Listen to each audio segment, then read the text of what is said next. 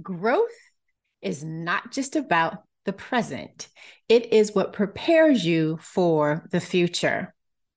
Hello, hello, hello, and welcome to More Than Money, a podcast where we have nuanced conversations about money, business, and life, where we take the time to explore the human side of money because success with money is never just about the numbers. I'm your host, Jacquette Timmons, and I am really, really glad you are here with me today. So, before we dive into today's episode, I've got a question for you. Do you work as an entrepreneur or small business owner? If so, then I bet you want more. Maybe that's more sales, more revenue, more clients, more profitability, or perhaps to have more impact. To have more, though, growth is required. You get to choose how you grow your business, but whatever your choice, pricing will play a role. So if you are stuck and wondering if your prices will lead to the growth that you want and how you want to grow, then here's an invitation.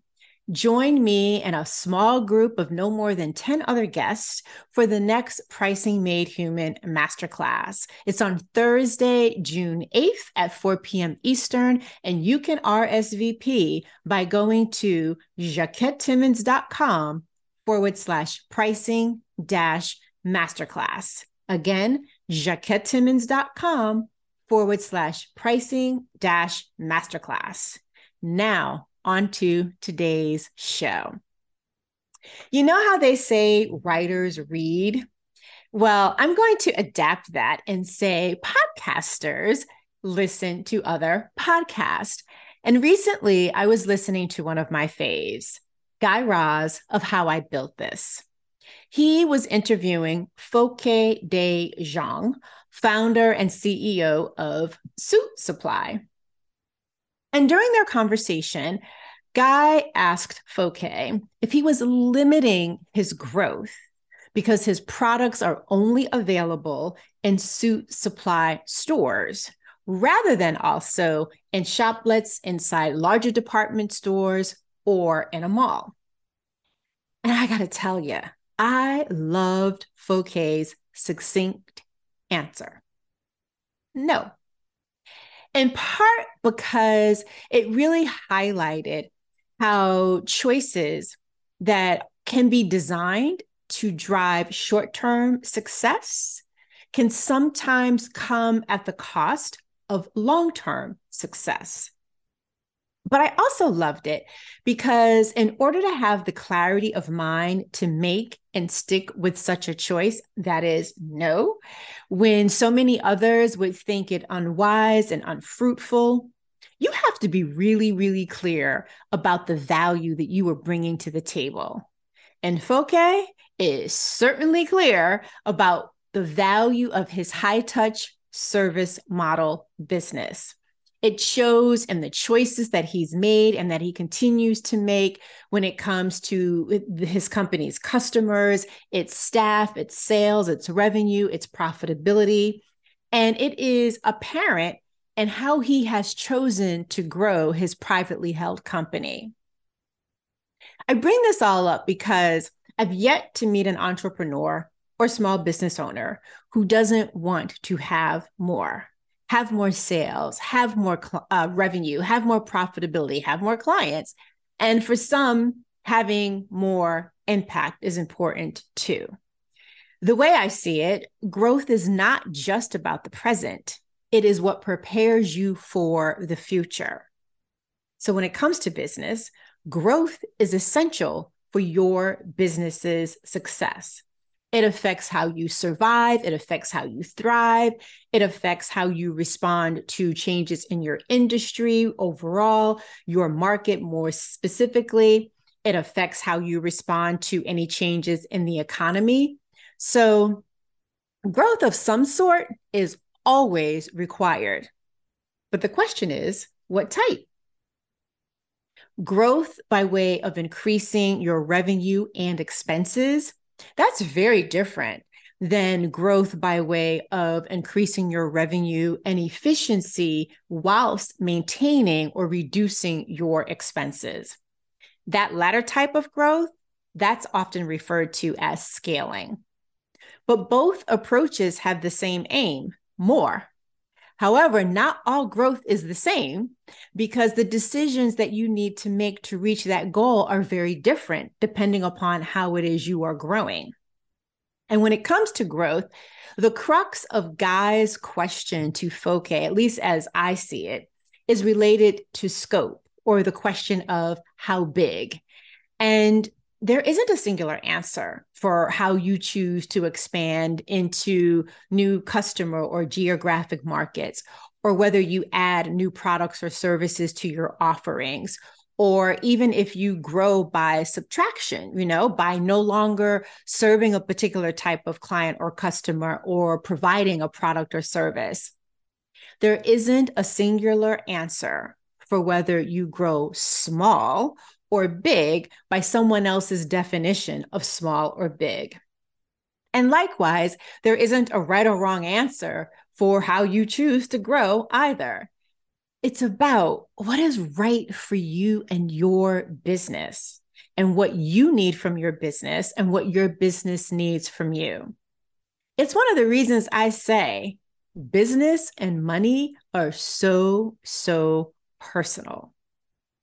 And it's why I so appreciated the depth of self awareness and Fokke's answer to the question about whether his choice is limiting his growth.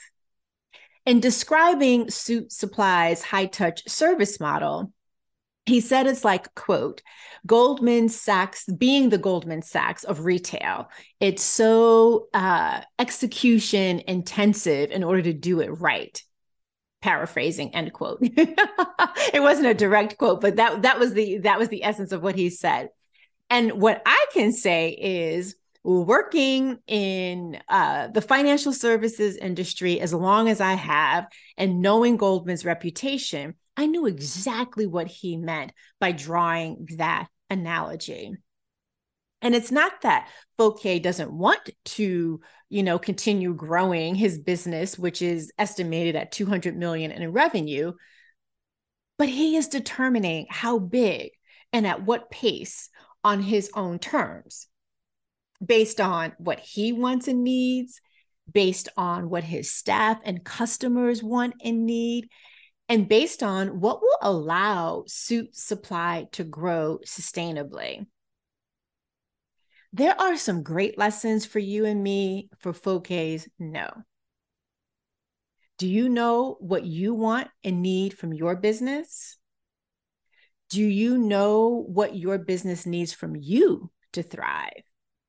Do you know what your team and your customers or clients even value about what it is that you are creating for them? Do you know how you are helping them thrive and achieve their goals and their desires? Can you identify the choices that you are making that are influencing your short and your long term successes or success? And what choices are helping you to protect your brand? One of the reasons being an entrepreneur or small business owner isn't for the faint of heart is precisely because of these questions that I've just posed to you. Because sometimes as you go to answer those questions, you may come up against answers that are the opposite of what others are doing or what others are expecting. So case in point, what may appear to be a limiting, you know, choice in someone else's eyes is actually the thing that is going to propel your growth. So, what choice have you made recently that is counter to what you see your tongue in cheek counterparts doing? What keeps you grounded and stops you from following the herd? Well, here's an invitation. Like I said, growth is essential for a business's success, including yours. And you get to choose how you want to have more. You get to choose whether you grow by increasing your revenue and expenses or by increasing your revenue whilst maintaining or reducing your expenses. But guess what? Your approach to it requires a look at pricing because pricing plays a critical role in this. And much like every other business decision that you make, your pricing choices aren't about what's right or wrong relative to what others are doing. It's about you feeling confident that the price you quote every single time you quote it is what's right for you and your business. A confidence that comes from a deep place of self awareness about your relationship with money, with yourself, with your business, and the clients and the customers you serve or want to serve. Because, yep, your pricing reflects all of those relationships.